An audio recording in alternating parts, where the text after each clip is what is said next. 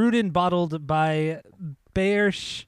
I Wow. I don't even know what. I, there's, You're on a roll. a lot of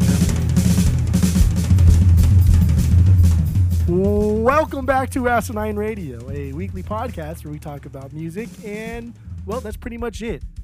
So uh, let's go.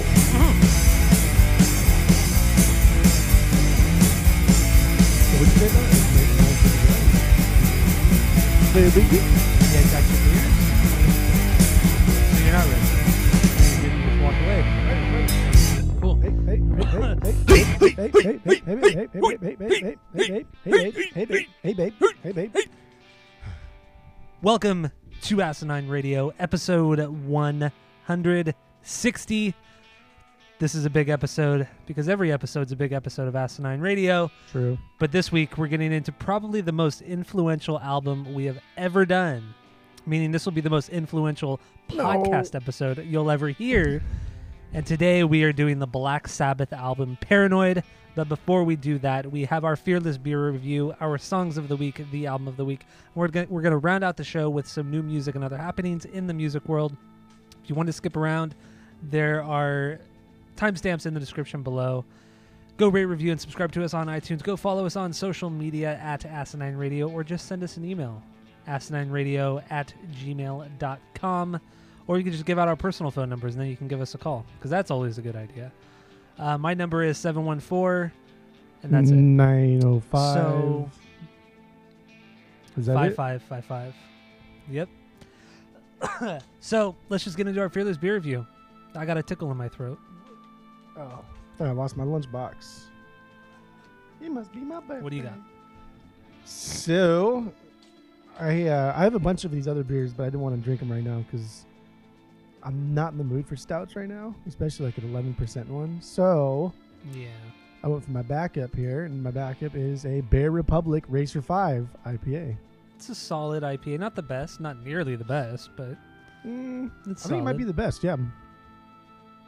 Uh, I'm just reading online here on this website for facts, and it says, uh, "Yeah, Racer Five is the best." That's true. you're such an idiot. oh god. Okay.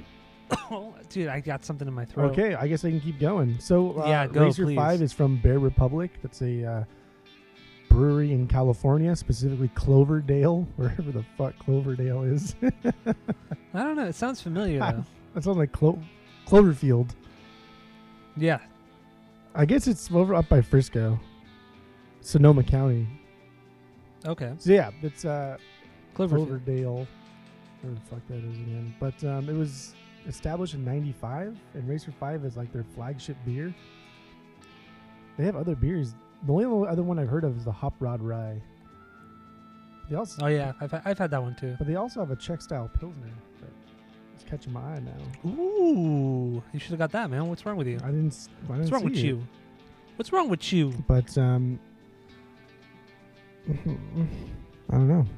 I don't know what else you want. Is from that me, it? I guess seven and a half percent. Okay. it's still pretty high. Oof, mine's uh, mine's kind of a powerful one too. Uh, I got a. Uh, I think I've had something from this brewery before, and I absolutely butchered the name. Uh, but this beer is called Korbinian. It's from the brewery Weihenstephaner. Mm. Wein Weinstefaner. Weinstefaner. Weinstefaner. It's a Dunkels Stark beer. It's a Doppelbock. It's from uh, Germany, obviously, because my German accent is pretty spot on. Brewed and bottled by Bayersch Staatsbrewer. Wow. I don't even know what I. It's, there's there's a lot of German here. Uh, it's 7.4 ABV. Bu- I'm brewed, brewed under the purity law of 1516. That's what it says on here. Store dark and keep cool at 46 degrees Fahrenheit. Or no, 46 to 52 degrees Fahrenheit. This beer contains one pint and 0.9 fluid ounces. So there you go. How much is a pint? That's what I 16 got. Ounces? 18. It is. I think so. No, no, it's 16. Yeah, 16. You're right. Fucking guy. Fucking guy. All right, you ready to open this? Because I'm kind of not looking forward to this one now. Uh, yeah. Okay, here we go.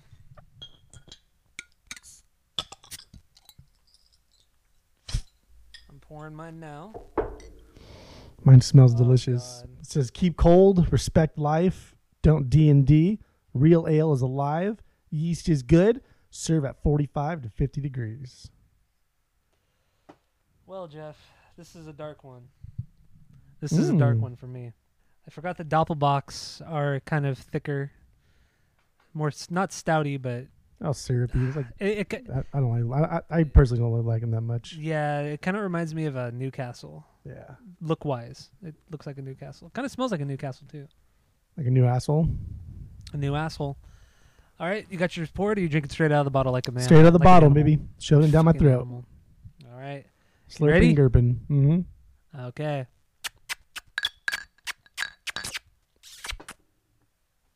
Oh, that's good stuff. That's a good squishy right there. Not bad. You like it? Yeah, it's not stouty at all. Oh, okay. Stouty and pouty. That's really not that bad. It's it, actually it's a little bit acidic, but but in a weird way. I don't know. Not in a bad way. Okay. I don't know. Not bad. Pretty good. PG. Pretty good. I think the first time I remember having Racer Five was at uh, California Adventures at Disneyland. The first time, really? I, yeah, I think so. I feel like we used to party with it all the time. I don't know. Maybe not. And we had passes before we were 21, though, Mm-hmm. and we didn't really drink beer until after we were 21. That's correct. It was mostly just 99 oranges. Correct. Unfortunately, So- yes. It may be possible that the first time I had this beer was, in fact, at California Adventures. Okay. Okay. I don't Okay. know. It's possible. You never know. Yeah, you know that's true. You don't know. Um, so, what would you rate your beer? um, this is easy 2.5 to 2.7. Wow, almost a perfect beer. Yeah, no, it's solid. I every time I say I hate IPAs and I drink this, I'm like, oh yeah, this is good. I like this. It's delicious. Racer Five's always been kind of like my least favorite out of the IPAs. Makes it's not sense. bad. I it's just there's so many other good you just don't like. It's popular, you don't like it. That's fine. well, except in this case. Yeah. I'm right. I'm absolutely right. Oh yeah. For sure. bro. Well, I'm gonna give my beer a solid two. It's good.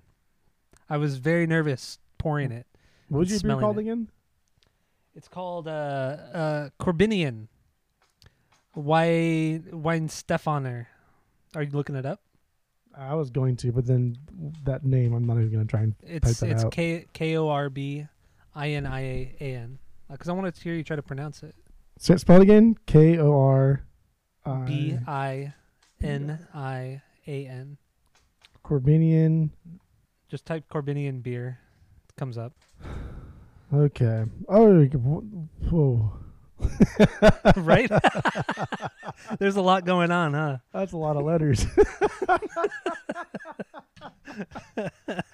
Oh, was like my, my lips open to like say the word and there's, there was a lot of letters in there. It was like true shock. that was a real reaction from you. Wow.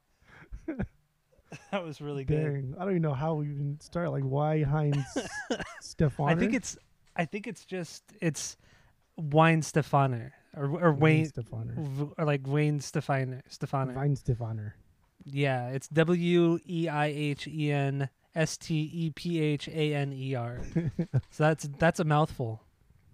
Um, but yeah, All that's a tough one. Anyway, yeah, I'll give you that one. I'll give you that one. I'll give it. I, I give this, and I give this beer a two, a solid two. It's not bad. I'd come back. I'd come back to it if I Yeah. wanted a Doppelbock. I'd go back to it. It's cheap, three fifty uh, for this. Not bad, not bad at all. Not bad at all. I'm gonna check in my Racer Five. Don't you? You probably already checked that one in. Uh-uh. Dude, these goddamn fucking nail guns! I swear to God, I can still hear him. it's so How- annoying. How many fucking roofs are they putting up in one day? and they've been at it since 7 a.m. Fucking woke me up. Okay, that's it for our fearless beer review. Let's just move on to our songs of the week. And who wants to go first here? Jeff, take it away. Take it away as in I'm gonna choose who goes first, or take it away I'm going first now. You know, now you just have to go first. Okay. You So, volunteered uh, yourself. This this past week, on Monday we tried out this new Mexican restaurant, or kind of like a little. It was a restaurant. It's got a bar in there, but uh, they were playing a bunch of banda music, and it kind of like got me in the mood for banda this week. And so then I just put on like a random banda playlist, and my pick came on this playlist, and I fell in love with it. And this group's amazing. But they're called Super Grupo Colombia. Colombia. You gotta say it like. Colombia. Colombia. Super Grupo Colombia. And the song in particular is Cumbia Campirana. Okay, here it is.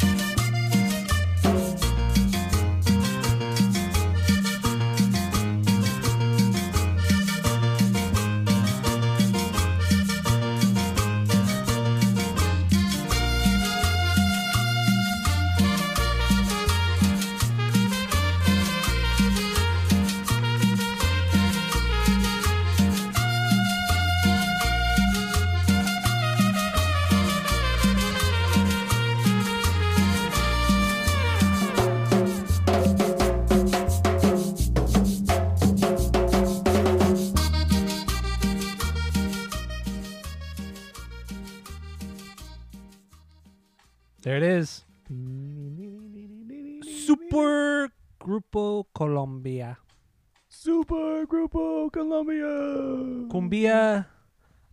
How do you pronounce that second word? Cumbia. Uh, Ca- Campirana. Camper- ah, fuck, I don't even fucking. Campirana. My Spanish is top notch. Yeah, it's good. I Yeah, could I, um I just can't get into the to what is it banda style? yeah. I just can't get into it, man. I really- I- so some I of the shit is it. so fucking good. I mean, this was better than Ugh. most I've heard because I don't know. Once the the I, it's the vocals that really turn me off. But the instruments are, are are okay, good. But Do you not like than like the I- slow banda style or the fast one? They're always like, yeah, woo. That's like that's more shit? fun and exciting.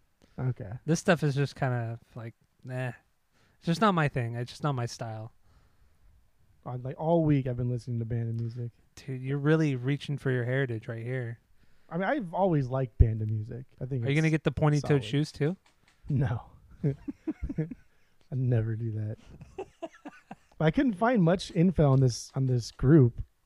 I'm assuming that it's like a Colombian supergroup mm, I would assume so. Made of above made up of a bunch of other different banda groups. But even then, like I couldn't find like anything on it. Even reviews from people that bought albums on Amazon or Discogs or anything. Like nobody wrote a review about who the band are. was or like where they came from or anything. Did, do they have other albums? Yeah, they have a couple other albums. Hmm, okay. And then, um, so like the name itself, the cumbia campirana, the cumbia part, I think that's like a like a dance style in Colombia. Colombia. And then the the the campirana is, I think that, I, I think that whole thing loosely translates as like goofy Colombian dance. That's cool. And so like that's why the song is kind of like goofy and silly. Yeah. So I I I, I love that. I think this song is phenomenal. I think this group is really cool. So if you like this, you should check out their other stuff because it's really good. Do the other songs have vocals on it? Some of them do, yeah. One song they did it was like a normal one, and then they redid it with like a child female voice. Okay. And after like for the first like 20 seconds she was singing, I was like, "Oh, this is really cool." And then it immediately got super fucking annoying. I couldn't Because it. kids are annoying. Oh my god, they're so annoying. but yeah, I thought that song was amazing.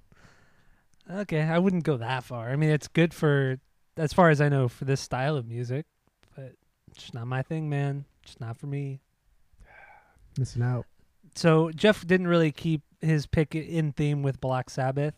Um, so I didn't keep it in theme with Black Sabbath either, but I did keep it in theme with his music. So did you make that connection? What? Just the fact that Omar named himself El Grupo Nuevo de Omar? That's the only connection, baby. Yeah, because the music is nothing like mine.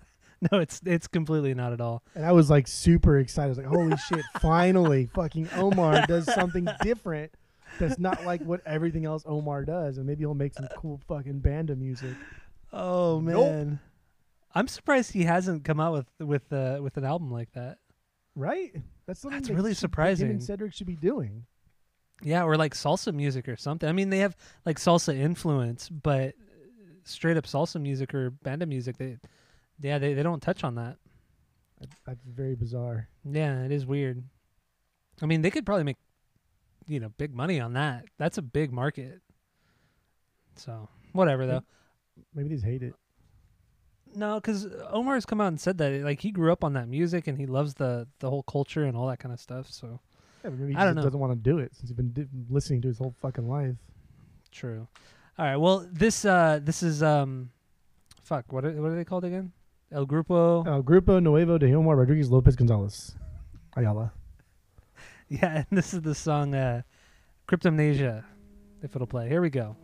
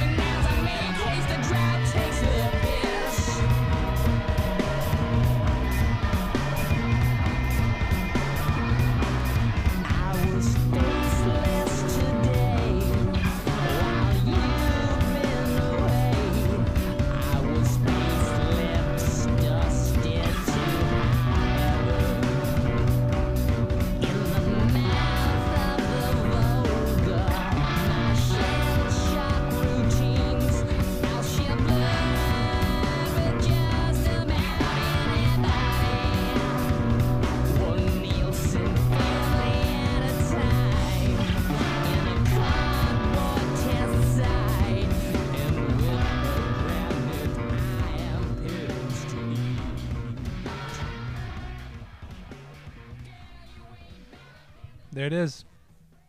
El Grupo Nuevo de Omar Rodriguez Lopez.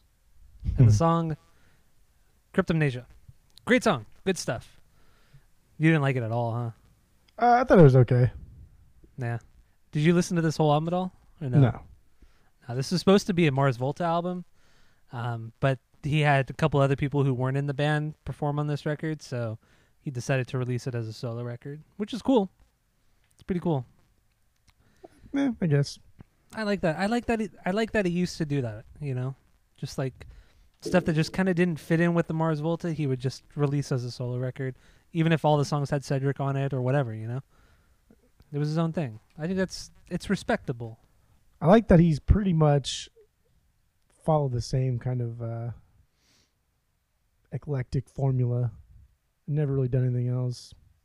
But see, he has. Have That's you heard his acoustic record?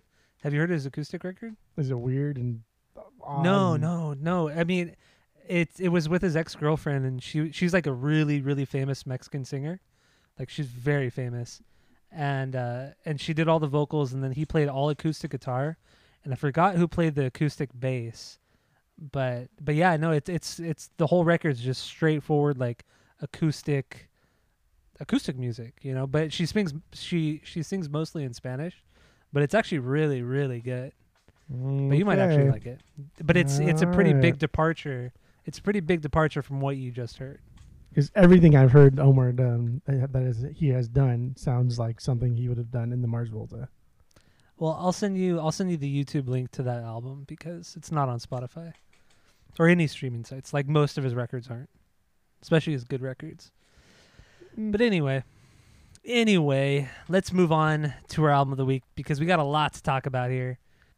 So now we can get into our album of the week, and this is probably the most influential album we have done on the pod. And like I said earlier, this is going to be probably the most influential podcast episode of all time Whoa. because today we are doing the Black Sabbath album Paranoid.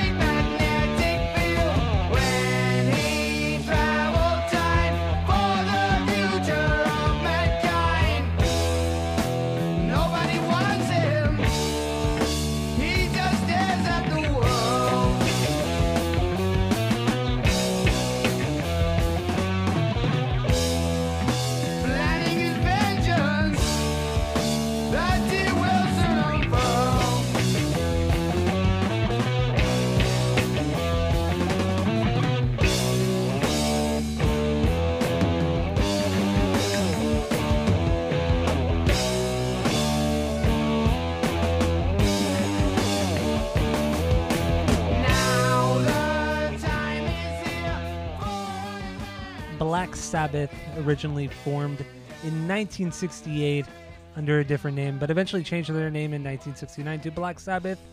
They are from Birmingham, England, and they were formed by Ozzy Osbourne on vocals, Geezer Butler on bass, Tony Iommi on guitar, and Bill Ward on drums. They currently have 19 albums, one EP, six live albums, 12 compilations, and have sold over 70 million copies worldwide.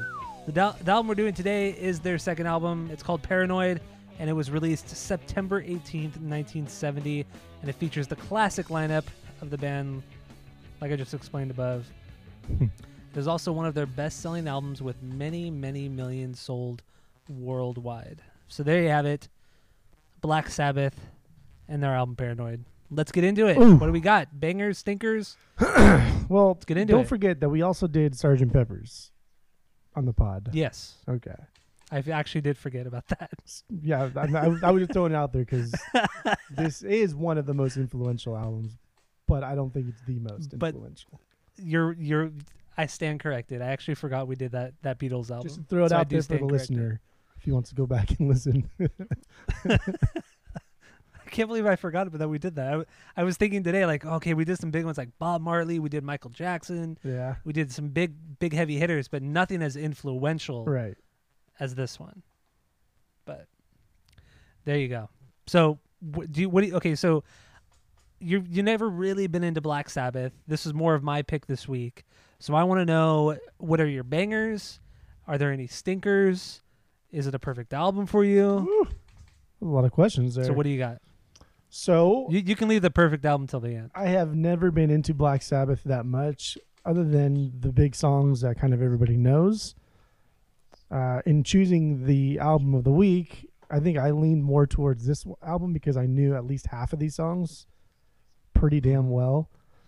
And upon listening to it again, I know I had heard, I remember, and I knew all of them except for the last two, except for Rat Salad and um, fuck was it like? J- Fairy, Fairies wear boots. Yeah, why do they call it Jack? or Jack the Stripper. Yeah. So the they when it was released in the U.S., there were they kind of like kind of split the songs up a little bit. So like the beginning part of that song, the U.S. version calls it Jack the Stripper, but this, the the latter or most of the rest of the song is called Fairies Wear Boots. Yeah. So like the instrumental part is Jack the Stripper, and the rest is that. Just because they're so long that we didn't know what to do with them in America. Eh, That's pretty much that's what it that's what it sounds like to me at the time. Makes sense. So yeah, um, You gotta sell it. Gotta sell it to the no, masses. it's man. true. But um, yeah, I never, I never really dove into Black Sabbath all that much. I don't, I don't know why. It's, I mean, everything I've heard of them, I, I think is really fucking cool. I just, I just never did. I don't know. I, I don't know what to tell you. But uh, as far as like, stinkers on this album, I think there are Mhm. one, two, three, zero stinkers. oh, you son of a bitch! You motherfucker! There are definitely zero stinkers on this album. There are zero filler songs on this album. There's only one part in this album that kind of uh, kind of irritates me a little bit. We'll get into a little bit later. But other than Okay. that, dude, this was fucking good. And then I re I went back and Right? listened to their first album and then this one and then the next album. And damn, that first Mhm. album was so good. That dude, I wanted to do the first album. I didn't know. I, I, I, only, know. I, I only know. conceded. I only conceded because you said you knew more off this. I didn't know. because their first album was my favorite of theirs, but but no, but, okay. So Paranoid, yeah. So this, I would have to say, I mean, the two biggest Black Sabbath songs are on this record, that being Paranoid and Iron Man. Um, but I mean, the I th- I to me maybe it's because they those songs have been played. I've heard those songs so many times growing up that I don't like them as much. But I, they're just better songs on this record. So I mean, like I said, this was my pick. Uh, I wanted to do Sabbath because we've never, surprisingly, we've never done it. Uh, my whole thing with Sabbath was I got into them like in eighth grade. My cousin gave me the the best of Black Sabbath. It was only like ten songs of the Ozzy era. I loved it. I loved it. I, I listened to it all through high school, and then right after right after you and I graduated high school, I went to Ozzfest uh, that July, and Black Sabbath were headlining Ozzfest, but it was and it was the original lineup of, of Black Sabbath, and that show just like blew my fucking mind. I actually the the next day I went on to Amazon and I bought all the Ozzy era CD Black Sabbath CDs that day. Spent like I think it was like something like seventy bucks on Black Sabbath CDs, and I got them and I just listened to them constantly for years. I think Black Sabbath are just they're so influential and you listen to a Black Sabbath song or an album and you're like, okay, th- this band took this from this album and just it's insane. It's really it's really interesting to think that just these four dudes can make so much noise and be Yeah. so fucking weird and so know, right? strange. And they and I think it was more yeah, it was on this album as well, but a lot of their albums or especially their earlier albums they used to write their songs while playing live. So they would improvise songs while they were playing and those improv im- improv sessions would turn into actual songs, which is so cool. And you know another band who does that a lot is Mars Volta, Ugh. or they used to. So just throwing that out there. That's one influence right there. Influenced by the Sabbath. Yeah, but Mars Volta can get kind of boring sometimes.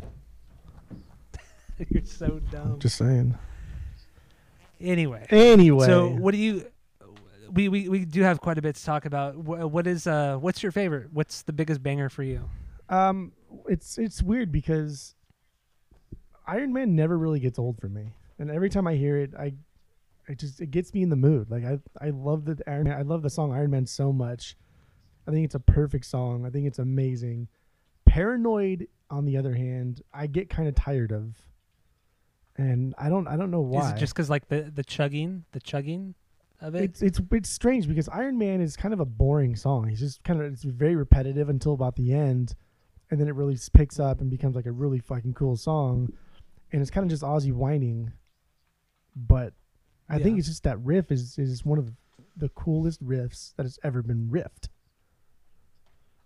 I hey man, I agree. That's why everyone learns it when they first play guitar.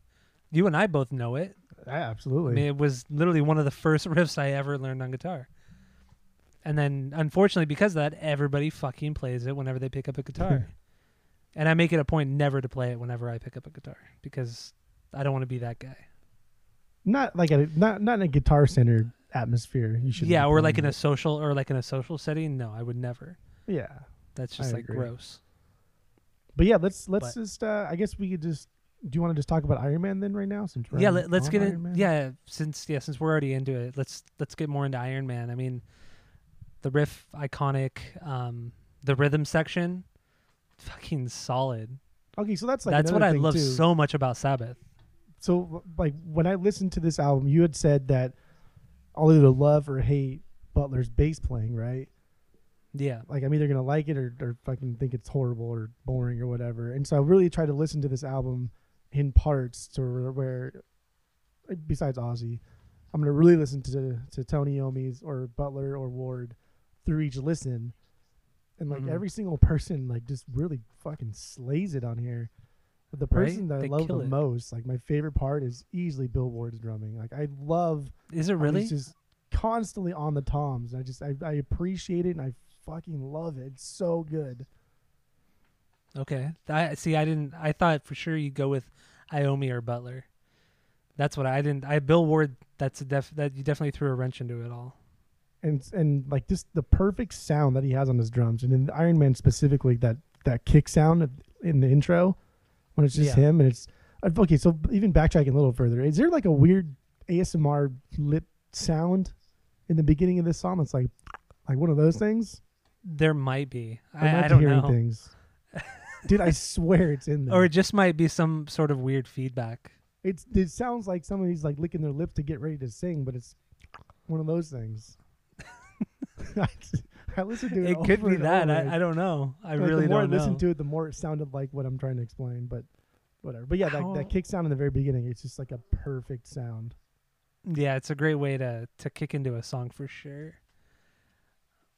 And also with Iron Man, the like when it comes to the the composition of it, the um the the opening vocals where he says I am Iron Man, I never knew how, like I never thought about actually going and figuring out how he recorded that part, but all he did was talk through a fan.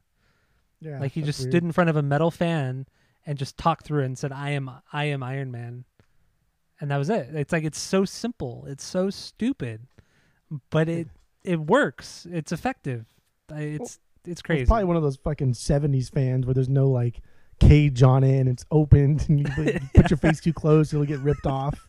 So it's good stuff. Yeah, that's cool. I mean, everybody knows Iron Man.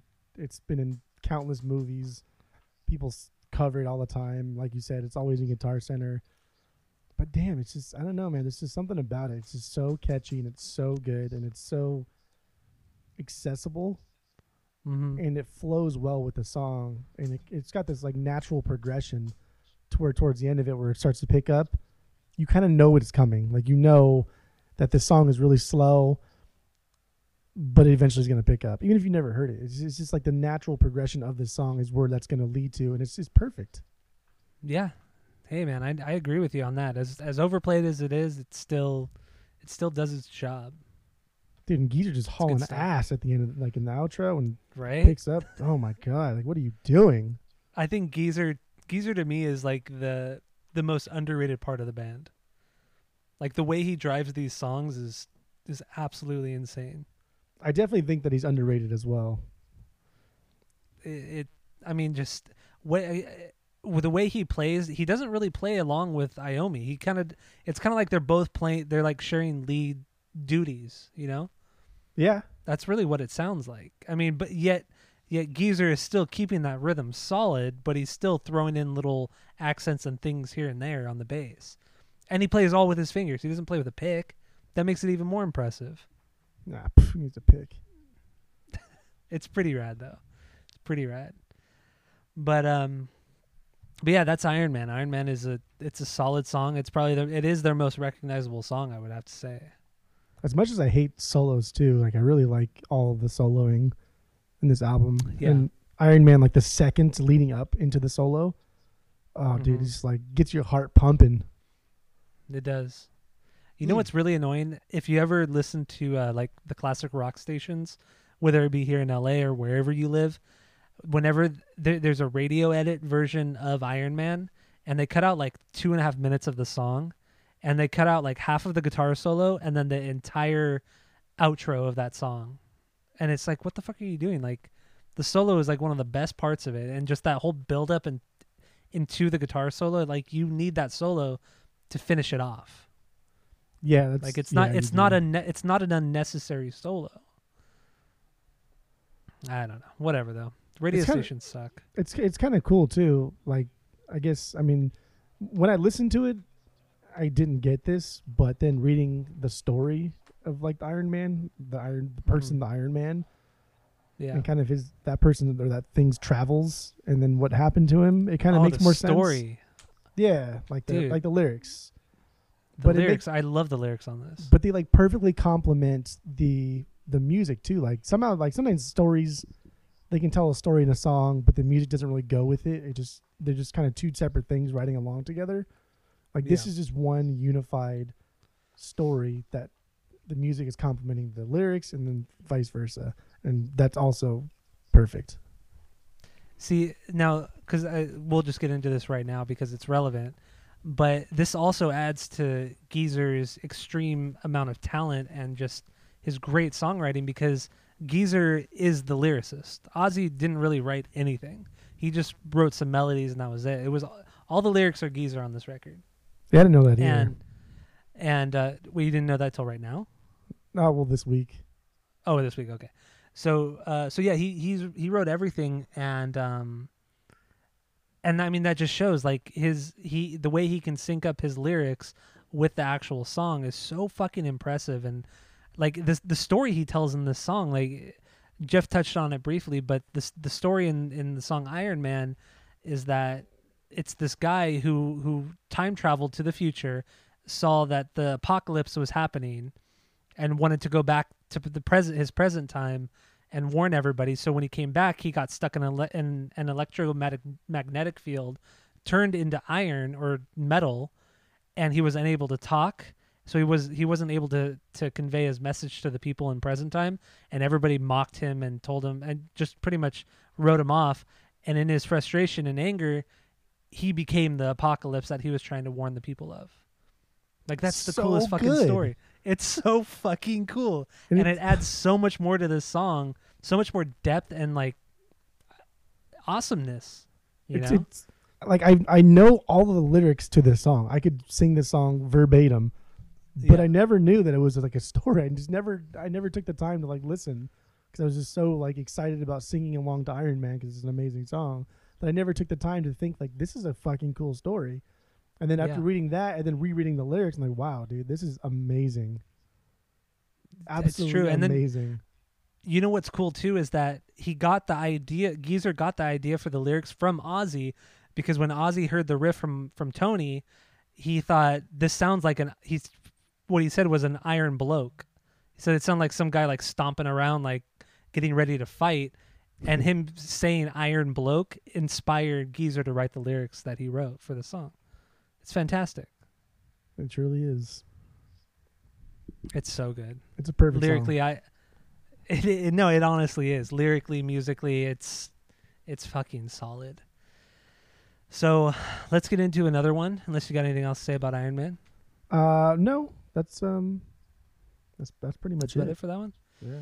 Okay. So you got any other banger or what are your bangers on this? Um, they're all bangers except for. I think they're all bangers except for fairies. That Fairies was wear not. boots. I don't think that's a banger. It's a good song. I really really like it, but it's. I can't throw it into the banger part. Okay, fair enough. That's fair enough. And then That is that's the closer of the record. So and then the only other song that I think is a banger of song, but just has one part in there that I I don't I still I'm still unsure if I like it or not, but Hand of Doom when it first goes what into part the, that you like? The middle part when it first goes in there, I just I don't know if I like the flow of it. It's so just that that dun dun dun dun dun dun dun and that part, and then it stops, and then the fast part kicks in. I don't oh, know. See, I, like I love that. that. part. I don't know. Oh, if, I, I just don't know if it, it, flows. I don't know if it because when it when it goes from the the slow fast slow, basically what that song is, when it goes Yeah. from the fast to the slow at the end, it's a perfect transition. But I don't. I think the transition is is is shaky when it goes from the slow to the fast part. But that's like such a a mild part of that song, you know? Like you I mean, to judge the entire song on that one little transition or that I one mean, that's one of my favorite songs on the album. Was Hand of Doom? Yeah, because it has a fucking really cool bass intro, and it's so goddamn good. Should I play Hand of Doom? Yeah, dude, and the drums Get into it? phenomenal rolls that he's got going on in there. Oh, Okay, here it is. Hand of Doom by Black Sabbath.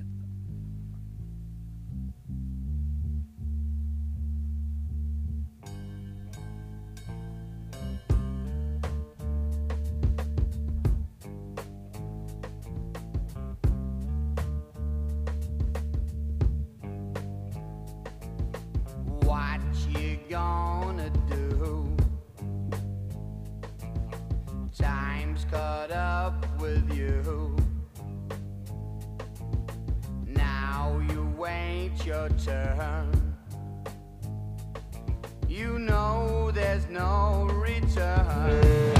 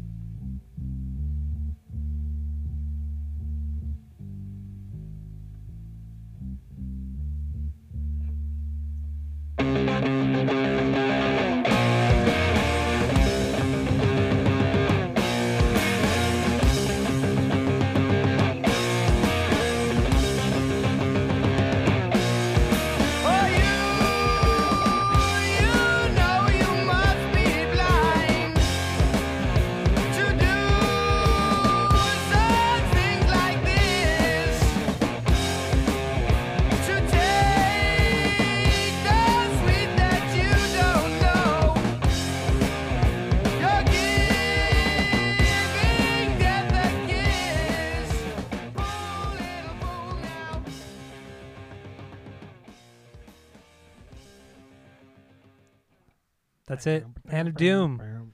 Fuck, man, that I played way more than I normally do, but Well, you gotta get to You that gotta list- part. Yeah. yeah, you got to get to it. So that that's the part you were talking about when it transitions into that. Yeah, I mean, I, I'm now I'm just like nitpicking here, but it, yeah, that's the only part.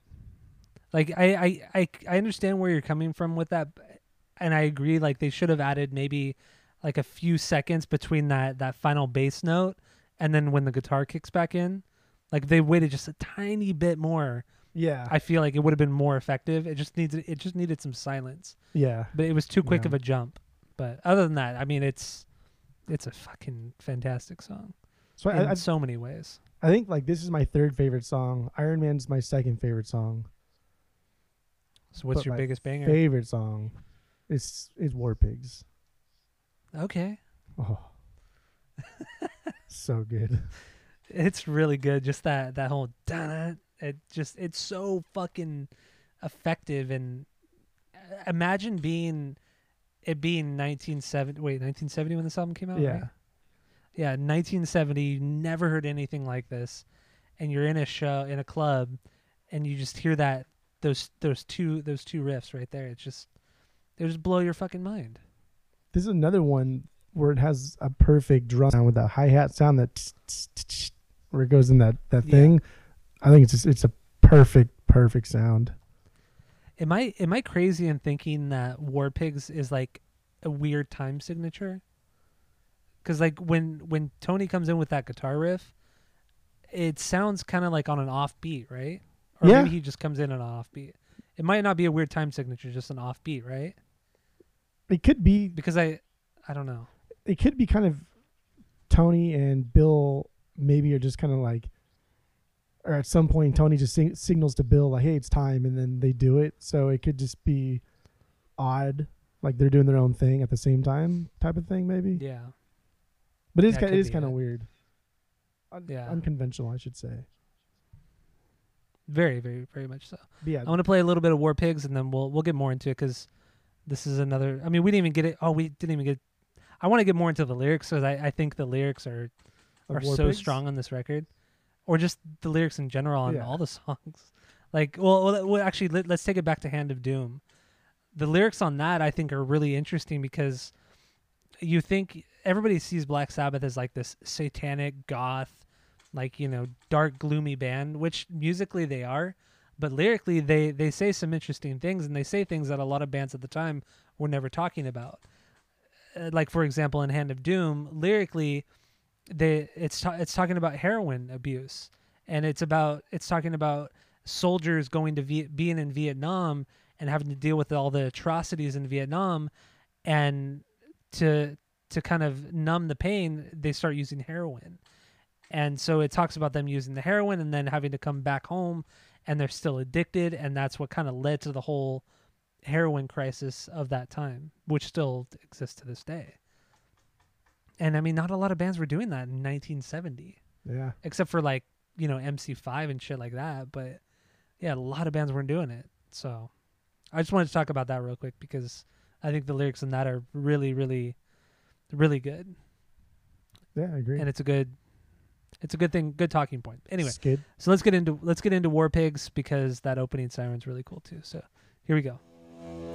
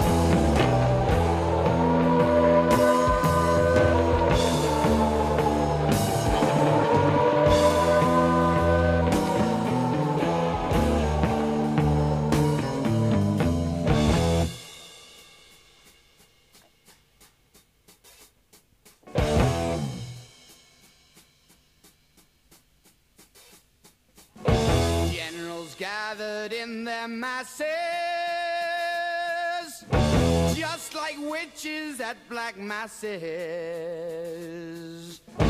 Evil minds that plot destruction, sorcerer of death's construction. In the fields of bodies burning as the war machine keeps turning. Death and hatred to mankind, their brainwashed minds. Oh, Lord, yeah. Oh,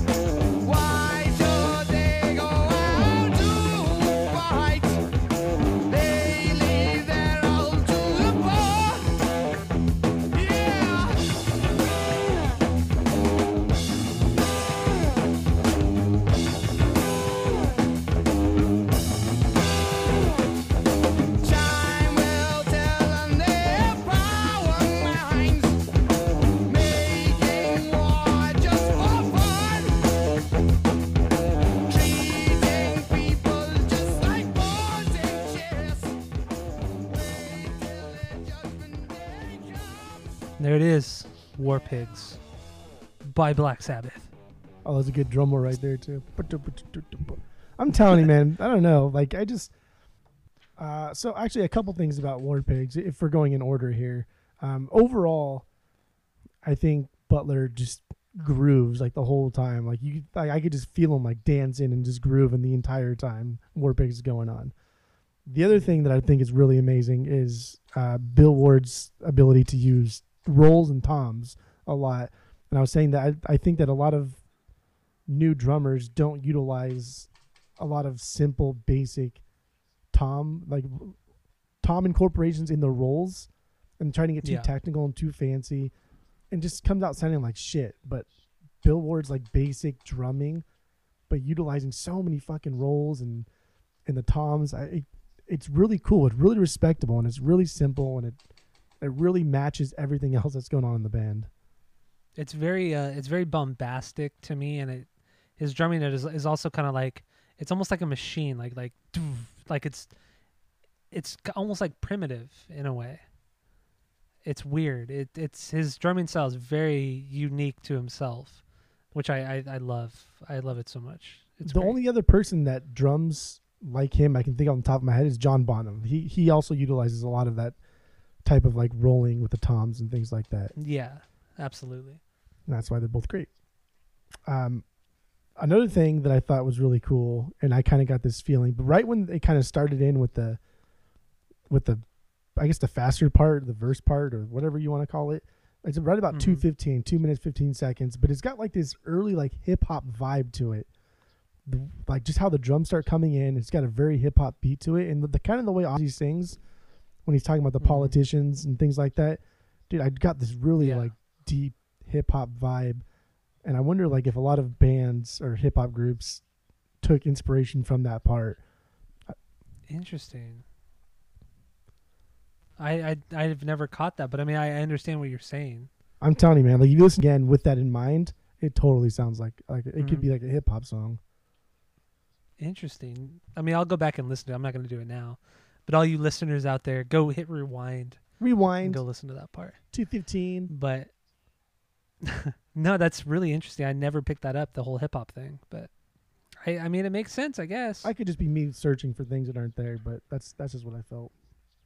no, it's all there. Everything's there. It's all there.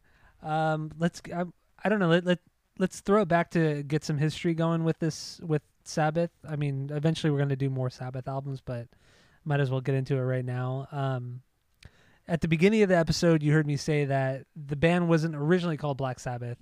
The original band name was Polka Tulk Blues Band, which Uh-huh. eventually turned into Earth, Earth. which Ozzy Osbourne hated.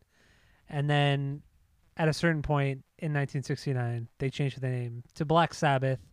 And the reasoning behind that, which I thought was interesting, was that I think it was Geezer or maybe it was Bill, I don't remember who, but they said that they saw that Black the movie Black Sabbath was playing at the theater and how weird it was that people pay to be scared. And they said, "Why don't we make music that scares people and they could still pay us and still get scared?" It's the same idea. And they said, "Why don't we just name ourselves after this movie because it scares people?" And that's where we have it, Black Sabbath. It's such a it's such a simple simple thing, but damn it, it works. And then they- it works so well. And then they owned it, like everything they did, like they completely owned it. And then their first Black, the Black Sabbath album, the self-titled, was released on Friday the Thirteenth in 1970. I know. like how fucking cool is that? Like who does I know, that? right? Especially at that time, like it's so blasphemous in a way. it's so strange. It's great, It's though. so bizarre. yeah, I mean, but and then also with that, it also that kind of the whole like goth satanic imagery kind of plays into or kind of goes into that kind of goes into the War Pigs song because originally the song wasn't called War Pigs; it was called like Wargoopolis or something like that. Purges. Walpurgis, that's what it was. So I didn't really know what that was until this week, and come to find out, it, it's some sort. It's like it's essentially like the witch's Christmas, and and there are still areas of Europe that celebrate this, and even the U.S. So kind of like a little synopsis of that is, I think it's April 30th through May 1st of every year witches gather in certain areas of Europe, and they essentially, it's kind of like hanging out with Satan. It's like a Satan thing, you know. They they worship Satan, and they they do. Some people do sacrifices, some people do other things, whatever, and it's essentially their Christmas, which I thought was very interesting. Had no idea, but when they presented the song title to the record label, the record label said no, No. it's too satanic. It's not going to sell. so Geezer went with let's just call it War Pigs because i the whole analogy was comparing warmongers to witches to a cult, being a cult, Satanists. basically. Yeah. to being a cult. Yeah, exactly. Which is, I think it's a fantastic analogy. Well, I mean, they're basically And just a lot of people weren't doing that. almost like exposed like the Illuminati inadvertently in this song, right? The first two Yeah. line generals gathered in their masses, just like witches at black masses. yeah, like- it's oh, I love that line so much. Crazy. Yeah, And the fact that It's it's, really good. quiet and just Ozzy kind of just belting it out, oh, it's it's it, it mm-hmm. rings. It's so damn good. It really does. Fuck man, I love that song. Okay, let's let's move on. Um Actually, you know what I forgot to play? I know. Goddamn fucking nail guns. Still going at it. What is it like 2:30 in the afternoon? Um Yeah, so if you're wondering what all that clicking is, it's it's a nail gun nailing I don't know, whatever into a roof. But I did want to play at least okay, so I put down some some covers of songs from this record, which I thought were interesting, if not good. Um, I do want to play one of them, Electric Eel Shock. and that one, Electric Eel Shock. yeah, that was damn Were you good. there when we saw them? You're the one that got me into them, so possibly. Where was it Okay. at?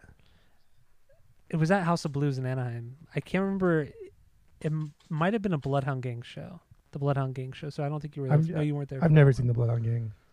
Yeah. So I think I think they opened up for the Bloodhound Gang, and it's this Japanese trio, this band, and they they were they didn't even they weren't even playing right before Bloodhound Gang. They were like the real opener, and they uh they played this at the end of this their set. They played their cover of Iron Man, and it's so weird and it's so unique, but I, I think it's fantastic, and I think you agree with me, right? Absolutely. I'm, I'm a big I'm a big cover guy, and I, I appreciate You it when are. covers don't really sound like the originals, but still almost keep that feeling alive.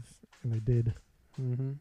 They did. So here it is, a cover of Iron Man by Electric.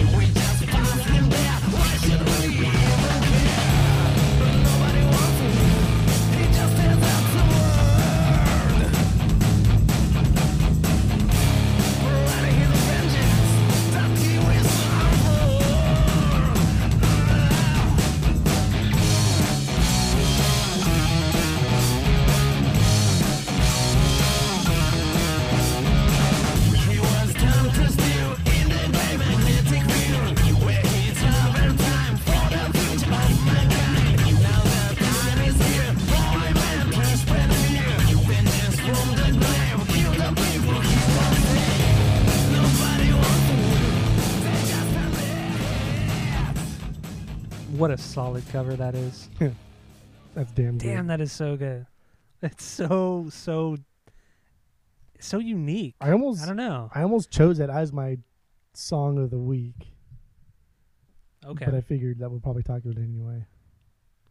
Exactly. oh man, that's such a solid cover. I, I mean, I was just like, I remember when seeing them, I was just blown away. Like, the show it's in itself was really, really, really good, but their that version of Iron Man just put it over the edge for me. They're a solid rock band. it's a perfect cover because it starts off pretty similar, and so you think that is that this is what's going to be the cover is something that's kind of similar, but maybe a little bit faster, and so you kind of get put off a little bit. Then it kicks into that so fast and so flawlessly that transition. It's amazing. Oh yeah, absolutely, it's fantastic.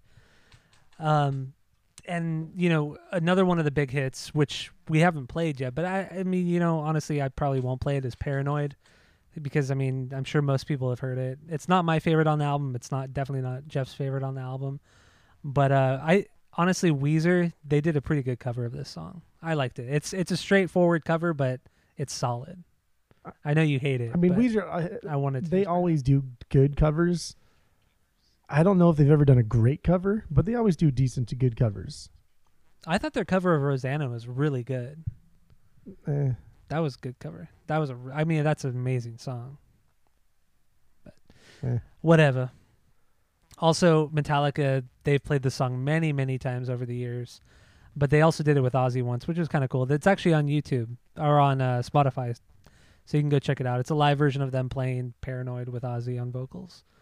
I was also gonna. But Jeff hates it because he fucking hates Metallica. I, I was also gonna start it off, or pick my album or a song of the week was was gonna be a Black Label Society song, and then to see Yeah. if, see if you would uh, fall in suit. But then after listening to like six or seven Black Label Society songs, I'm like, dude, I just don't like these guys. I know they're not. They're boring. Ah, they're like They're so boring. they're not as fast and as heavy as Zakk Wylde would make you think. They're just not. exactly considering he's such a fucking shredder. And he he's, he, like, he has the perfect look to him, iconic guitar. Yep. He's played with amazing musicians, and Black Label Society is just fucking boring. Mm-hmm. Boring people, boring music, boring lunches. That's true. Boring life on top of it. now, speaking of of guitar players, let's get back into Tony Iommi because we've spent very little time on this man. Because he's like, And like he- come on, like who who's not gonna say he's he's not one of the most iconic guitarists of all time? He is. That's what I'm Yeah, saying. so That's why I'm surprised we haven't Well, talked because about him. it's too easy. Well, one unique thing, if you don't know, which I'm sure Jeff does because he's looked it up and I think he knew prior to this episode or this week. But before Black Sabbath formed, he did play guitar, but he also worked in a machine shop in Birmingham, England, and he lost part of his fingers on his left or on his right hand because he's a left-handed player, so he couldn't really, you know, press on any strings. So he actually used prosthetics, and he still to this day uses prosthetics because he's missing part of his fingers That's crazy. and it it's fucking nuts. Like who the fuck? Like how can you be that prolific of a guitar player and that iconic iconic of a guitar player and this whole missing fingers thing is secondary to that.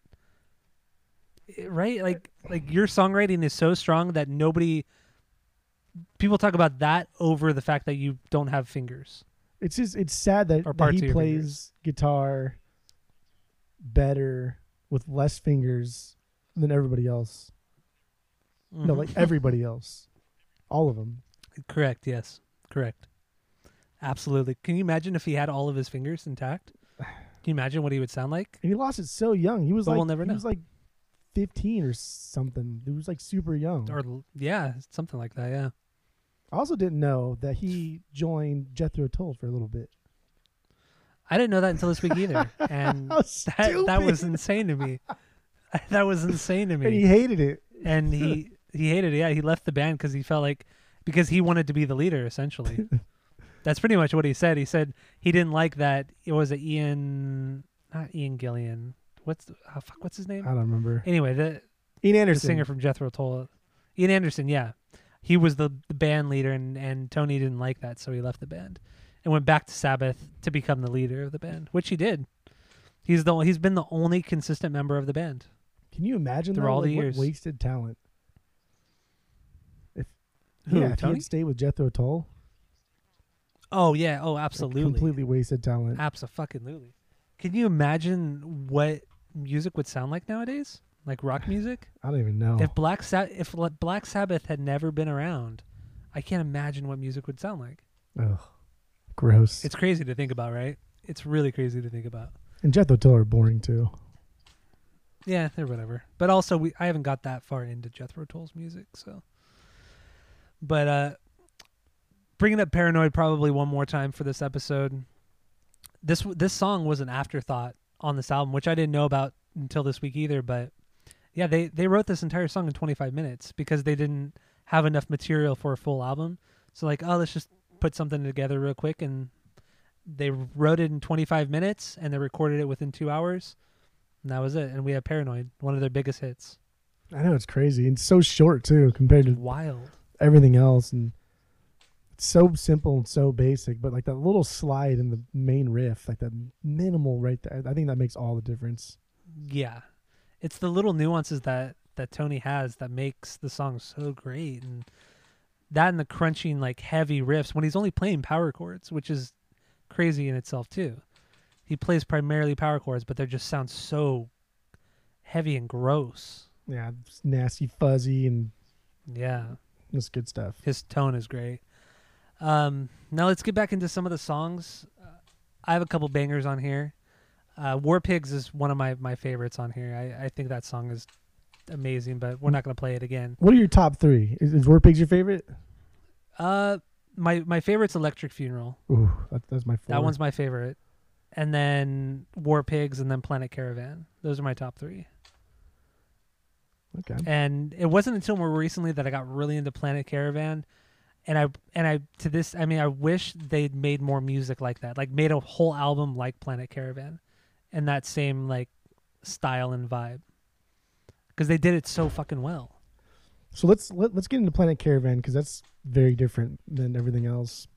Yeah, But um, so I, I think, I think like the theme of Planet Caravan is like less equals more for me, because everything is just so stripped down and it's so different, but it's slow and it's quiet and it's tame, but because it's all together, I think it ends up being more powerful that way.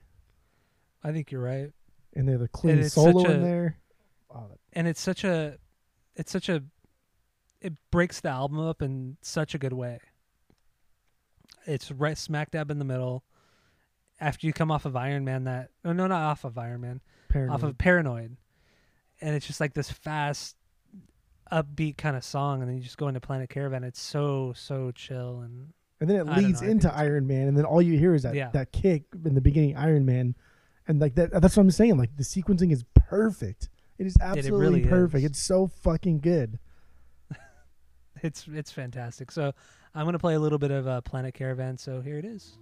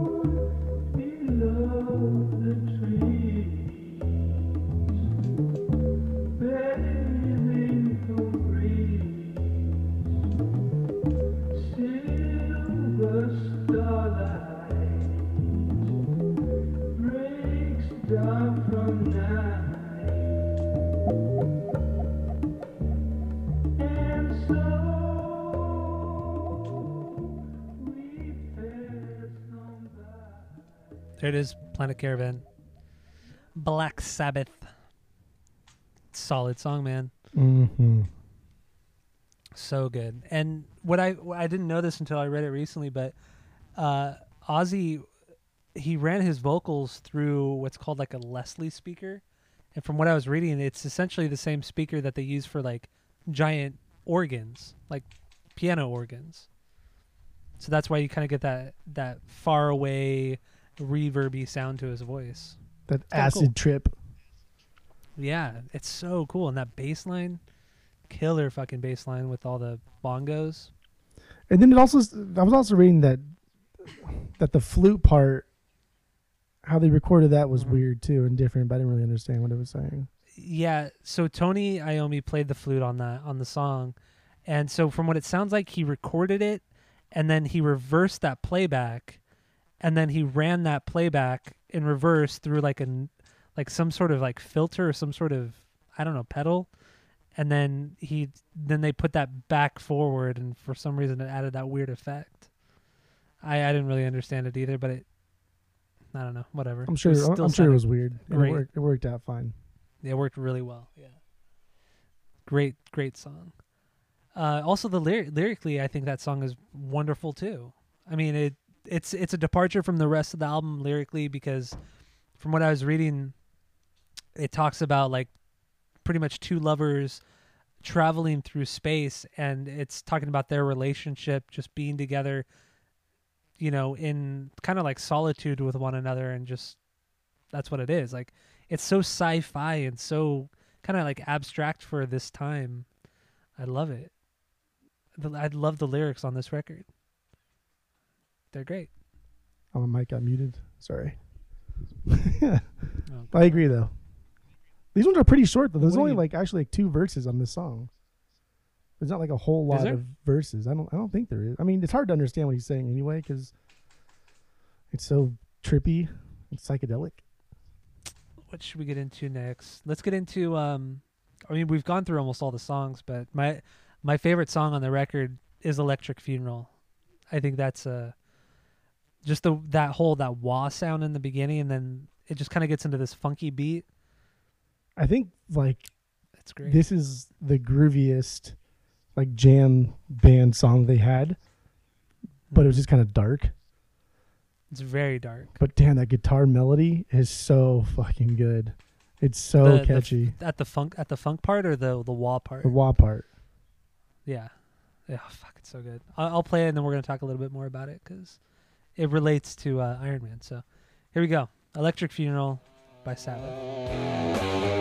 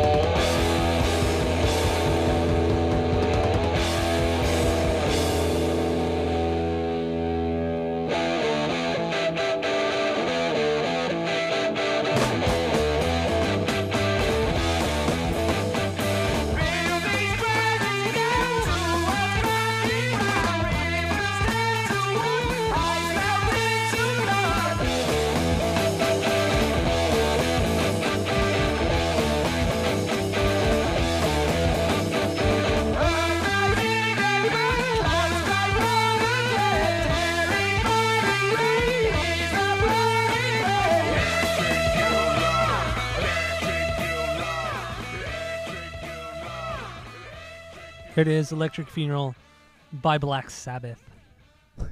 yeah, I just love saying the word Black Sabbath. It just sounds so menacing and god damn, it's cool. I don't know. This band is so great. Such a great band. Such a great song.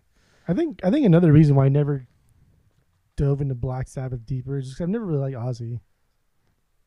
In in his later just years. because, just I yeah. he- But also, you you don't like his solo stuff, so maybe No. that's uh, so maybe that's why you never really decided to go back and listen to Sabbath. yeah, that's that's probably a, a big part of it. because I mean his the stuff he did with Sabbath, even like the poppier stuff later on, it was still nothing compared to what he did as a solo artist, like and how poppy that was. So Sabbath, I, I think they're they're great. Unmatched. But Dan, dude, Electric Funeral is so fucking good. Just eh, eh, what what I love too is the um the the bass playing and the guitar are playing the same things. Like they're they're just kind of like playing along with one another, and they're all harmonizing. Like the bass guitar and Ozzy's vocals are all, are all harmonizing with one another, and it's just like what the fuck are you doing? Like what band was doing this at this time? It's It it's great. it's it's another perfect nuance that they did too because the bass and the guitar are basically playing the same melody, but the guitar is kind of going up in in the Mhm. scale while the bass is going down in the scale, and they're kind of Yeah. starting and ending in the same place, and so it gives it that kind of that kind of push and pull. I love it. I love it too. That's why I mean that's why it's my favorite. I, I think there's so many cool things going on and every every song is unique on this on this album, but that one to me stands out the most. Because of just the way they, they, they harmonize with one another and the way they feed off of each other in that song. And kind of like how it's the dynamic of that song too, because you have the, the slow kind of like tr- like sludgy wah part and then it just picks up and you're like what the fuck? It's very much like the lemon song by led zeppelin. Okay. or like Dazed and Conf- or or not Dazed confused Dazed confused is a bad example but lemon song is very much like that too. Yeah. it's the it's the dynamic of that that's kind of stop and go kind of thing. So it's really great. But um man we talked about almost we talked about like every song There's just two more: Rat Salad and then um, Fairies. Oh yeah. Oh, actually, Electric Funeral. I, I forgot to mention this, but lyrically, a lot of people think, but nobody's really confirmed this from the band. But a lot of people think Electric Funeral, lyrically, is the prequel to Iron Man. So that it, so it's the it's the apocalypse happening that Iron Man sees when he goes to the future, and I think that it's so cool. Oh, okay. So It's like so he goes to the future, sees Electric Funeral, and then he sees Electric Funeral, yeah, Okay, and then he goes back, and that's when he becomes Iron Man. that's interesting. I I love that, and that that the secret scene just makes it that much better too. It follows up Iron Man. It's perfect, It makes sense. absolutely perfect. Yeah, I can see it. I love it. I dig it. I love it, love it, love it. Oh shit! What a- let's see if there's any other miscellaneous facts before we get into Rat Salad. Rat salad, yummy, yummy. I mean, they have a lot. They have a long history. Yeah, I mean we can get into a lot of stuff that they've done, but I think it if we doesn't do really more, relate to this album. yeah, exactly. If we do more albums later on, then we can kind of explore the latter years of Black Sabbath. Because I, I there's Dude, I'm lot. so down for that. There's so much history with this band. It's absolutely insane. Um, they've been around let's just get in. for a long ass time. So Yeah, for 49 years before they split. yeah. It's crazy. Like and like I said, Tony Iommi was the only consistent member that whole time.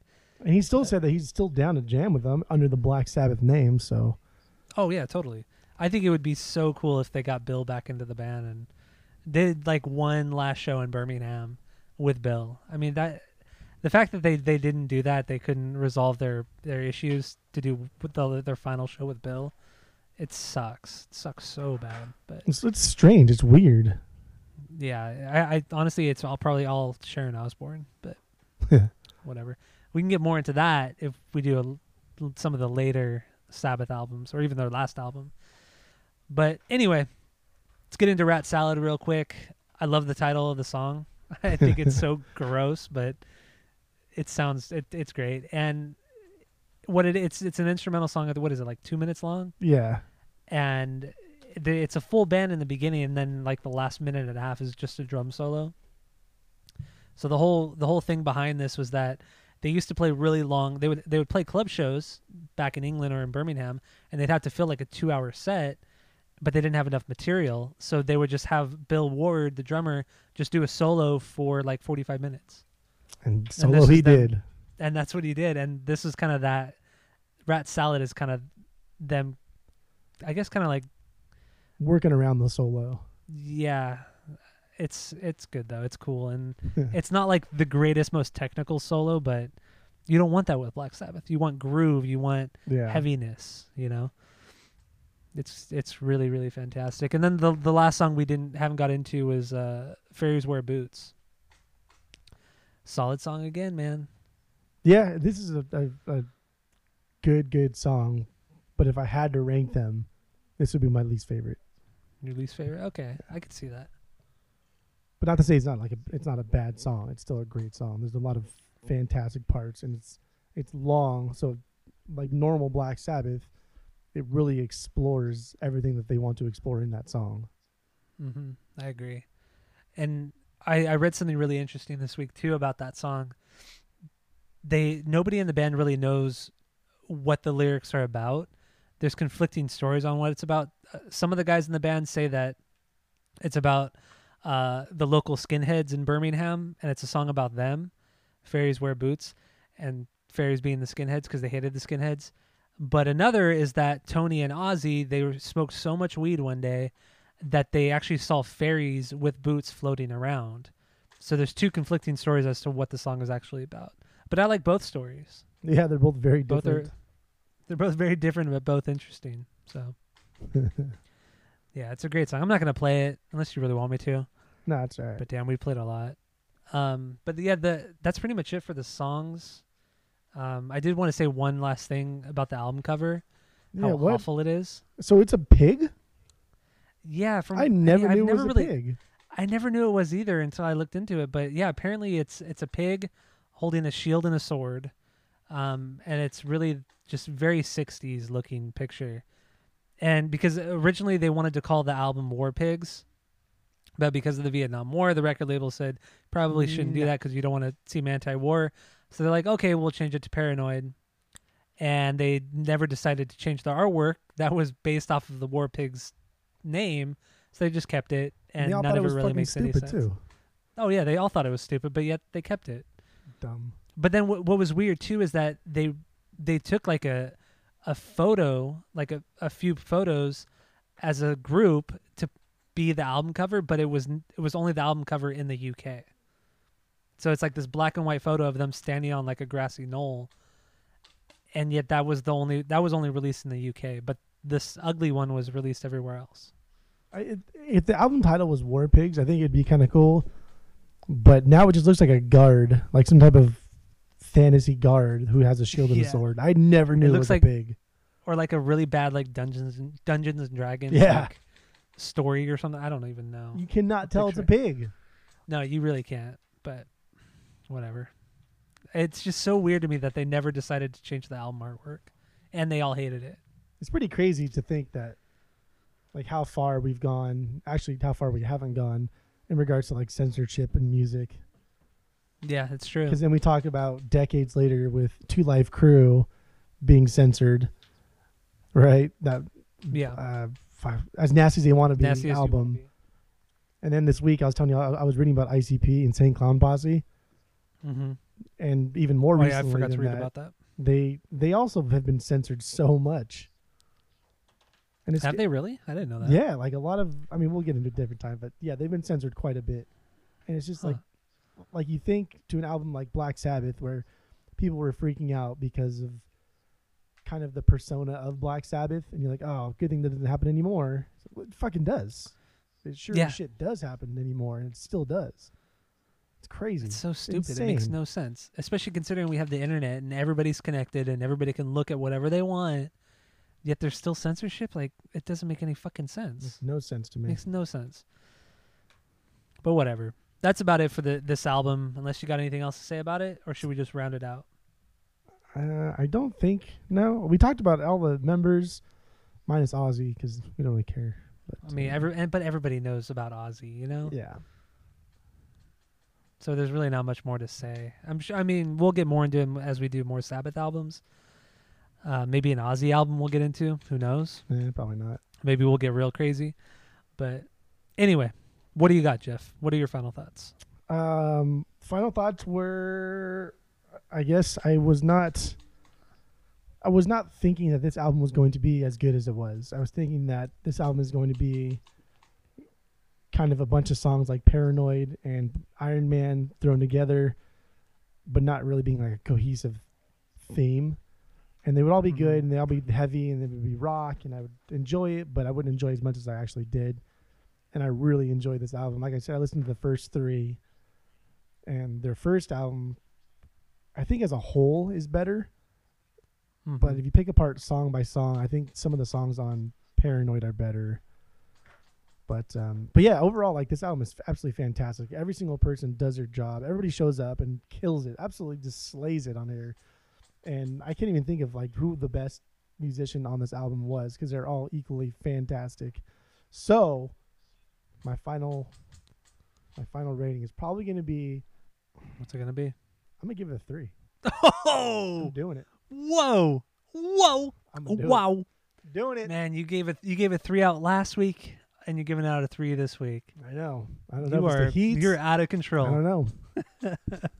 I'm I'm honestly pr- surprised you gave this a three. I thought you were gonna give it like a two point eight or something like that. Even before even before we started the episode, I thought you were gonna give it a high one, but not a perfect. I thought you'd find a fault somewhere. That's what we should do now. We should start trying to guess the other person's final rating That I like that. Yeah, we should, definitely should. before. I mean, like, I'll be easy. I'll be easier to guess on this one or on any album. But that's true. You, you you hand out threes like it's fucking Halloween trick or treaters or something. it's funny you say that because I really don't. I really don't give out that many threes. Everything you give out is a three. Three here. The tray you got a three. Oh yeah, that's a fucking perfect album. It's not a perfect album. Yeah, it is. Uh, okay, so my my whole thing with Sabbath, been a fan for a long time. Like I said, when I saw them live, changed everything for me. Um, I love all of the Ozzy music. I think it's great. Never got into the Dio stuff really, or anything at Tony Martin, Ian Gillan. I never got into that those eras, and I think there was another guy too. Um, but this album, Paranoid, not my favorite, but fuck, man, so many great, great, great songs. And after reading more about the lyrics this week, it just gave me so much more respect for this band, for this album, and especially Geezer. Um, fuck, man, I'm like Jeff was saying, all everybody does their job really well, and everybody in this on this album is very unique in their own way, but it's so cohesive, and it just add adds to the to the greatness of the band Yeah. and each musician. So I'm gonna give this album, if you can believe it, I'm gonna give this album a perfect three. I believe it. You give out It's- threes like they're It's candy. a, it's a it's a perfect album, man. There's nothing wrong with this album. Absolutely perfect. And the amount of influence it's had on other bands is astonishing. Yeah, I mean, like I said, when I, when I, I try and at least pick apart something to an album. Otherwise, it's just you're just gushing over something that's kind of just lame. And so the Mhm. things that I that I picked apart are so minor and just so easily overlooked Yeah. that they don't. Even, they're- it's just me trying to find something to fault, Okay. That's good. I'm glad to hear that. and that's why I got a perfect. I'm three. glad you were pleasantly surprised and blown away. Yeah, Good for you, Jeff. good for you, Jeff. Okay, everyone, that's it for the Black Sabbath album Paranoid. Let's get into some new music and other happenings in the music world. The first thing we have here is Snoop Dogg put out a brand new record called I Want to Thank Me. Uh, I haven't listened to it. Don't know if I will, but if you're interested in it, go check it out. Uh, Atreyu, they put out their deluxe version of their newest album, In Our Wake, with some bonus tracks. Nothing but brand new songs, right? Nope, not at all. Just two new songs out of like eight. But Dumb. go check it out if you're interested, even though that album sucked pretty bad. Uh, Bon Iver put out a new, new album called I I. I don't know what the fuck that means. Uh, some new songs that have been released this week. Wednesday 13 put out another new song called Bring Your Own Blood. It's a bit of a departure for him at the very beginning of the song. I love the something he's never beginning of the part of the song. I loved it too. Until he I started was singing, I thought it was amazing. I loved it too, and I love the electronic thing in the beginning. But it's something he's never really touched upon, and it was really cool. But I'm not gonna play it because maybe we'll do this album when it comes out. Who knows? Nobody knows. Uh, another band that came out with a new song is Taproot. Uh, they put out their new song called Transparent, and you know I like this band a lot in high school. We talked about them a couple months ago on the pod, and um, they are just still straight nu metal. Like they haven't. I have a lot of respect for this band because they have made zero changes to their style of music, and I absolutely respect that. The song is ugly. Like, it, it, it It's really is ugly. but I love that they just didn't they there's no progression in this song from what they sounded like in 2001 and I I love it. I love it so much. It's fantastic. Uh, Death Cab for Cutie put out a new song called To the Ground. Uh, it's it's a solid Death Cab song for sure. So I'm actually going to play a little bit of it cuz Jeff likes it a lot too, right? Yeah, I thought it was really good. All right. So here it is. To the Ground from Death Cab for Cutie.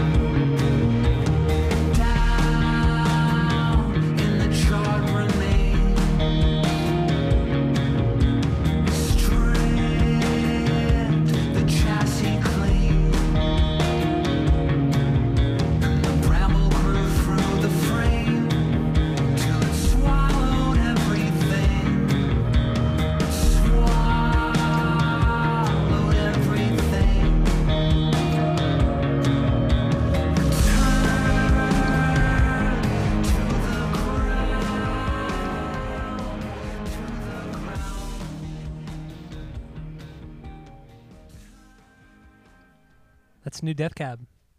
It's a fucking great song. That's that's a damn good song. I I mean I- they're one of those bands that they don't really put out bad music. Just some of it's not great, but it's just not bad. It's true. It's true. It's great stuff, man. I dig it. hmm I dig it from Death Cab. Uh, another new song that came out was uh, Taylor Swift. She put out a new song called "Lover." Lover. Um, Lover. I don't really care for it. It was wasn't that catchy to me. Not my thing. well, you So hate I'm not Taylor gonna play Swift, it. so it's not a big deal. But it's a good I don't song. hate Taylor Swift. No, you I don't. don't hate Taylor Swift. Hate her. Um, Miley Cyrus put out a new song called "Slide Away." I just don't like it. I don't like Miley Cyrus. I, I I don't enjoy her voice. I think it's it's she's so she dumb. can sing well. She could sing well, but it's just I don't like the sound of it. It's gross. But yeah, the song's called "Slide Away." I'm not gonna play it. Just go check it out. Uh, the last thing here we have is NoFX. They put out a new song called "Fish in a Gun Barrel." It wasn't what I expected at all, but I enjoyed it for some reason. It's not something normally I'd like from them, but it, it's solid. So, I mean, the song's about gun violence, and it just so happens to come out at a time when there's a lot of gun violence going on. But then Fat Mike swears that it was written in 2016, and he's even showed like proof of like the demo recording and everything. And it's, I think I don't know. I think NoFX are just so. They're corporate, but they pretend not to be. They're Yeah. wolves in sheep's clothing. Ooh, Actually, the wolves said in wolves it. clothing. but yeah, I I don't know. I just think the song's cheesy, and then they kind of try to dabble into like the reggae ska thing, and they've done it before, but I don't yeah, they've done it a lot before. in a time when NoFX needs to stand strong of who they are and be punk and things like this. This this is just dumb. I st- I mean, lyrically, I, I think lyrically it was cheesy as hell. But other than that, I, I thought it was a pretty solid kind of ska reggae song. Yeah. They brought in, they even brought in like a saxophone, not even like a trumpet or a trombone. It's kind of cool. But anyway, here's uh here's a little bit of the song because I want to play it because my pod. Just kidding, it's Jeff's too. Just two. Fuck, no offense. Loaded his gun. Does anyone know how loaded he was when the slaughter had begun?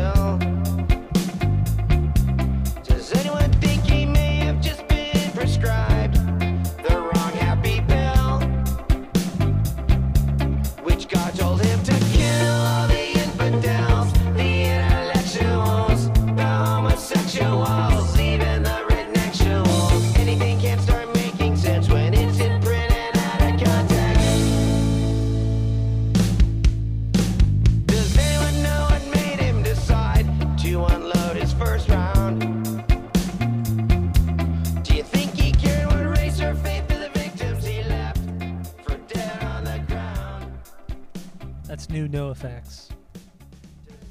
I mean, I, I, not gonna. I will say that the proceeds for this song and somewhat are going to like uh, some type of victim relief fund. Hmm. But I think that just I didn't know also about that kind of part. coincides with them trying to backtrack and I guess repair their tarnished image. Oh, yeah. After what was said last year, or two years ago, I think it was. Whenever it was. Yeah. Ah, yeah, yeah, yeah. Words are like bullets. Words are like bullets. Um, now let's just get into some new stuff. Yeah. Okay, so Art Alexakis, the singer songwriter for Everclear, announced that he's coming out with his very first solo album, and he's going to be touring it. And um, I'm surprised he doesn't have any solo albums prior to this. And Everclear is essentially his project, so I'm I'm I actually really excited for this cuz I uh, ever since we did that one Everclear album, so much for the Afterglow. Do you remember that one hmm that we did? I do remember that one. Yeah, yeah, so- I, I was there. well, I I mean, do you, remember- do you I- I remember, remember. do you remember any songs from the album other than like Father of I- Mine? Yeah, no, I, mem- I remember some stuff. Okay. So it was, it was like it was a surprisingly pretty good album, and a lot of was, Everclear yes. stuff is surprisingly pretty good, and he's like the main guy behind it, and he's done some other things that are that are cool. So I'm definitely excited for this, and I he was just diagnosed with some something too, like I don't know, I think it was MS, and so this is going to be Oh, like his shit. first time really coming out, and it's going to be completely about him, totally self-absorbed.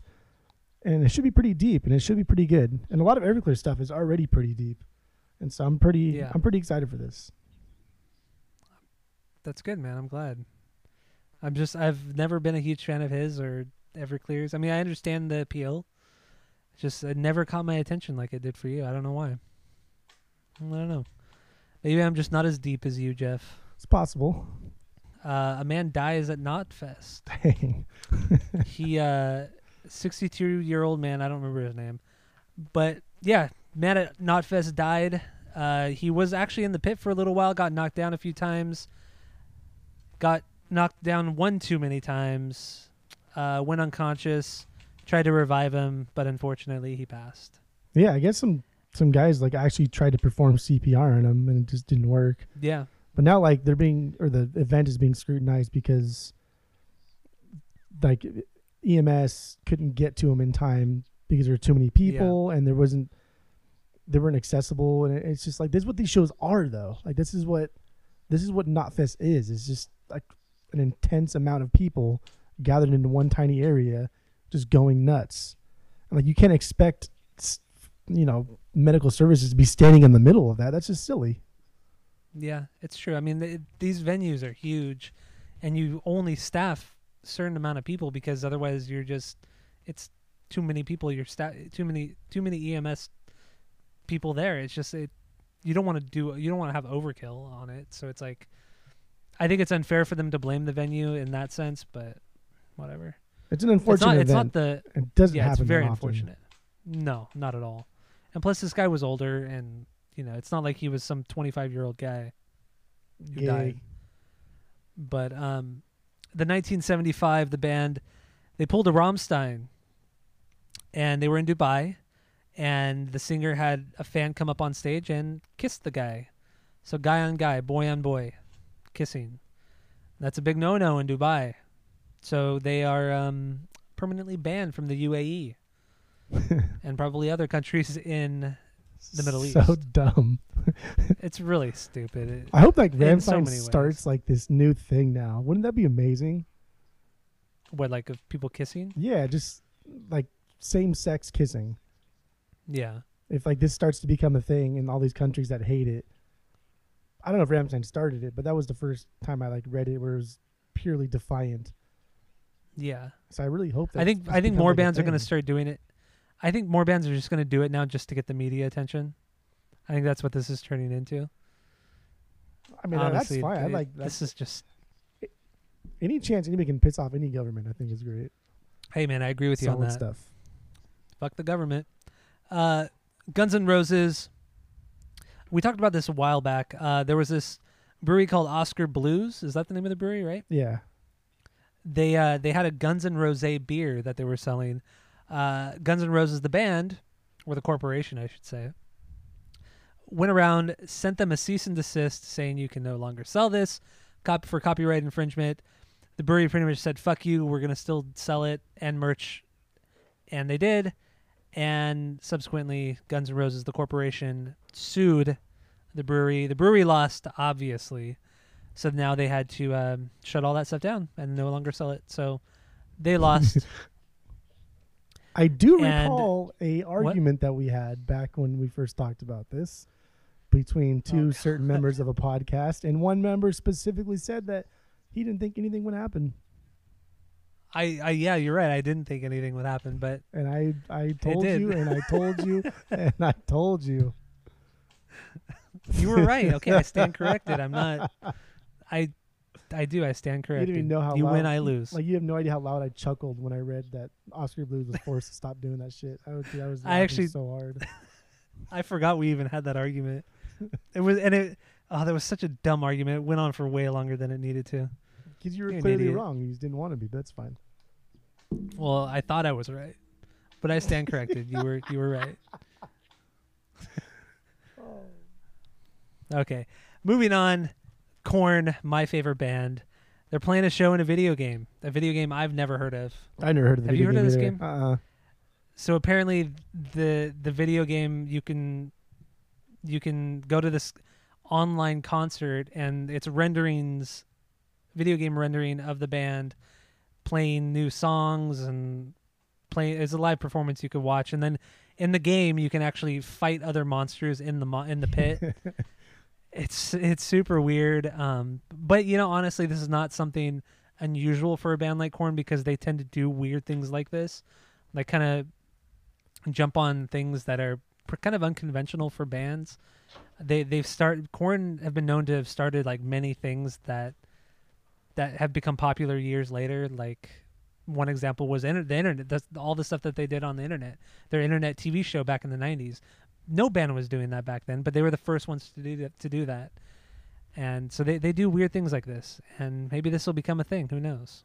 I think this is so weird, and I don't know too I much think about it's the stupid game. as hell. But if that game has anything to do, I mean, does it? Does any of the members of Korn have anything to do with the company that makes the game, or anything like that? I don't think so.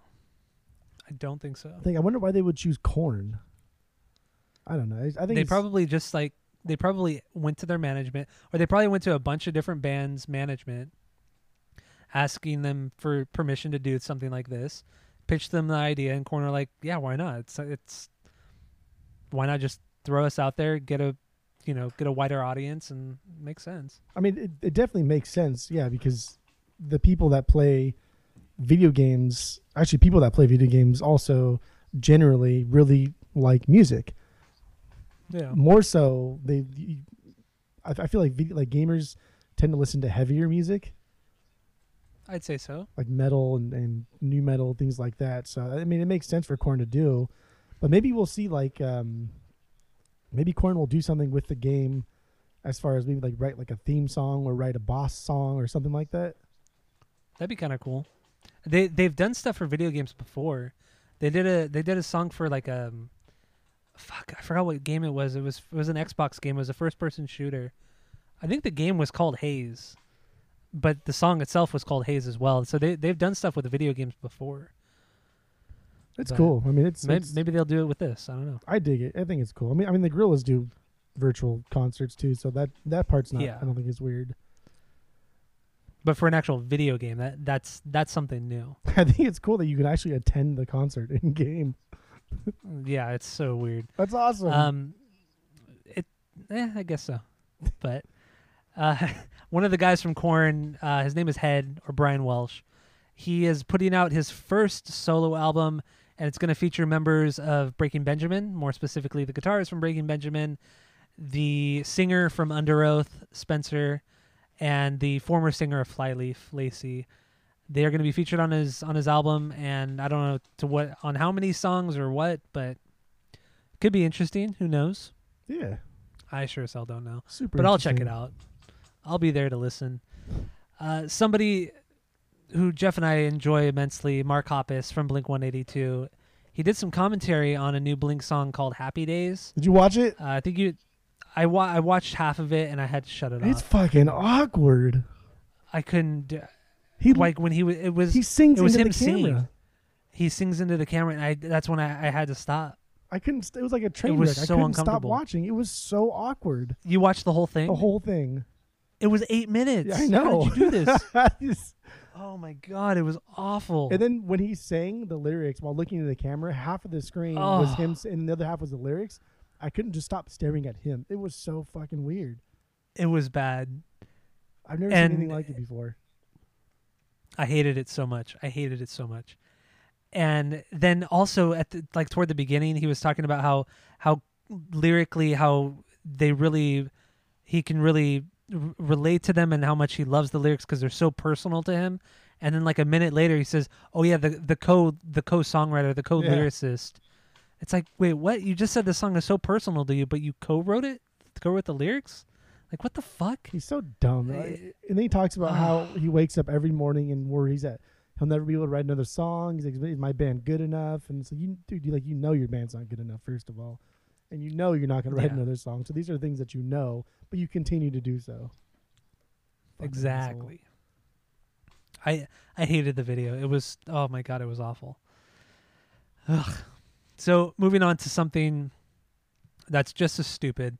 Um, Behemoth, the band, are on tour with Slipknot right now. They stopped in I think it was North Carolina, if I'm not mistaken. And the singer uh, Nergal went into a local YMCA to go work out. You know, pump some iron Sure. get juiced up. And he was wearing a Darkthrone T-shirt, which is a de- or like a some like black metal band. And he when he walked in, he was asked, uh, you know, some questions, and he said he essentially said he doesn't believe in Jesus, and they kicked him out of the YMCA.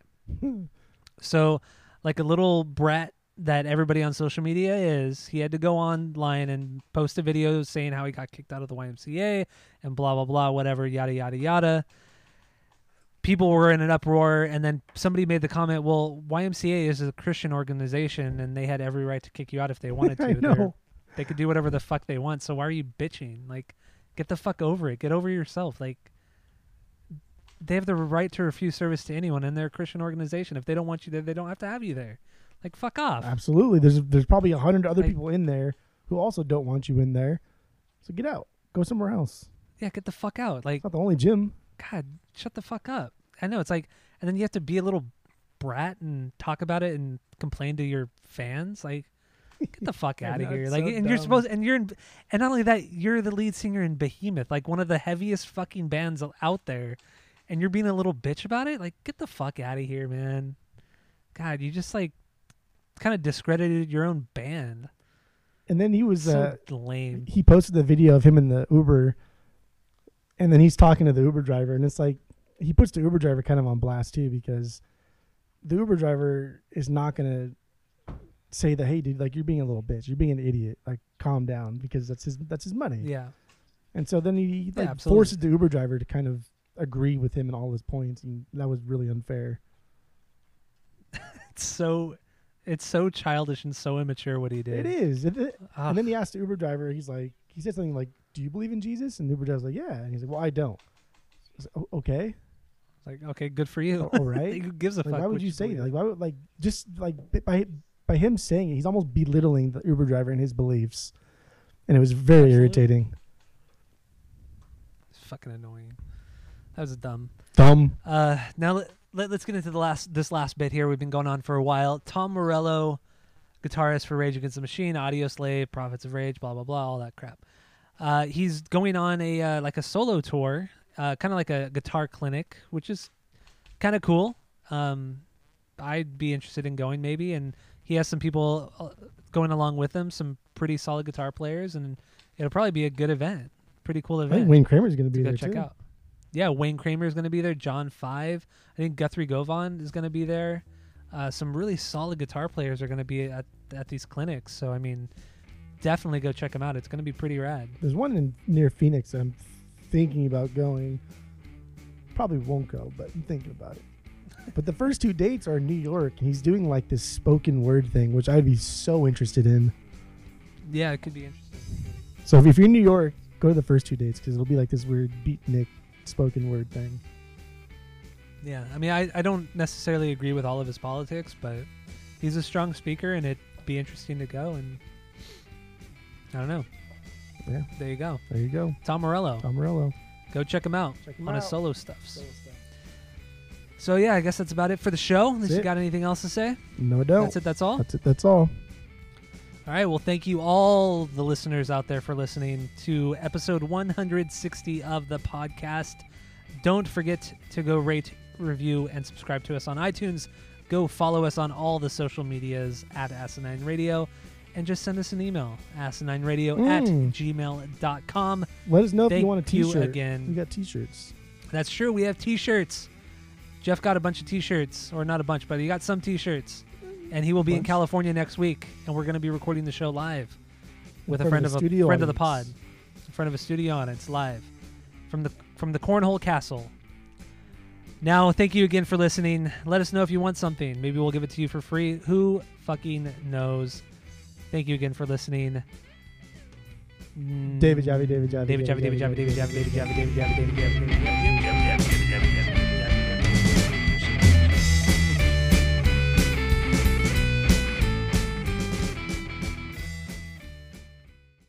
I got a tickle in my throat. Oh, I thought I lost my lunchbox. It must be my birthday. Brewed and bottled by Bearsch Statzberger. Wow. I don't even know what I. It's, there's a there's a lot of German here. Colombia. Say like. Colombia. Colombia. Super Grupo Colombia. And the song in particular is Cumbia Campi Rana. Okay, here it is.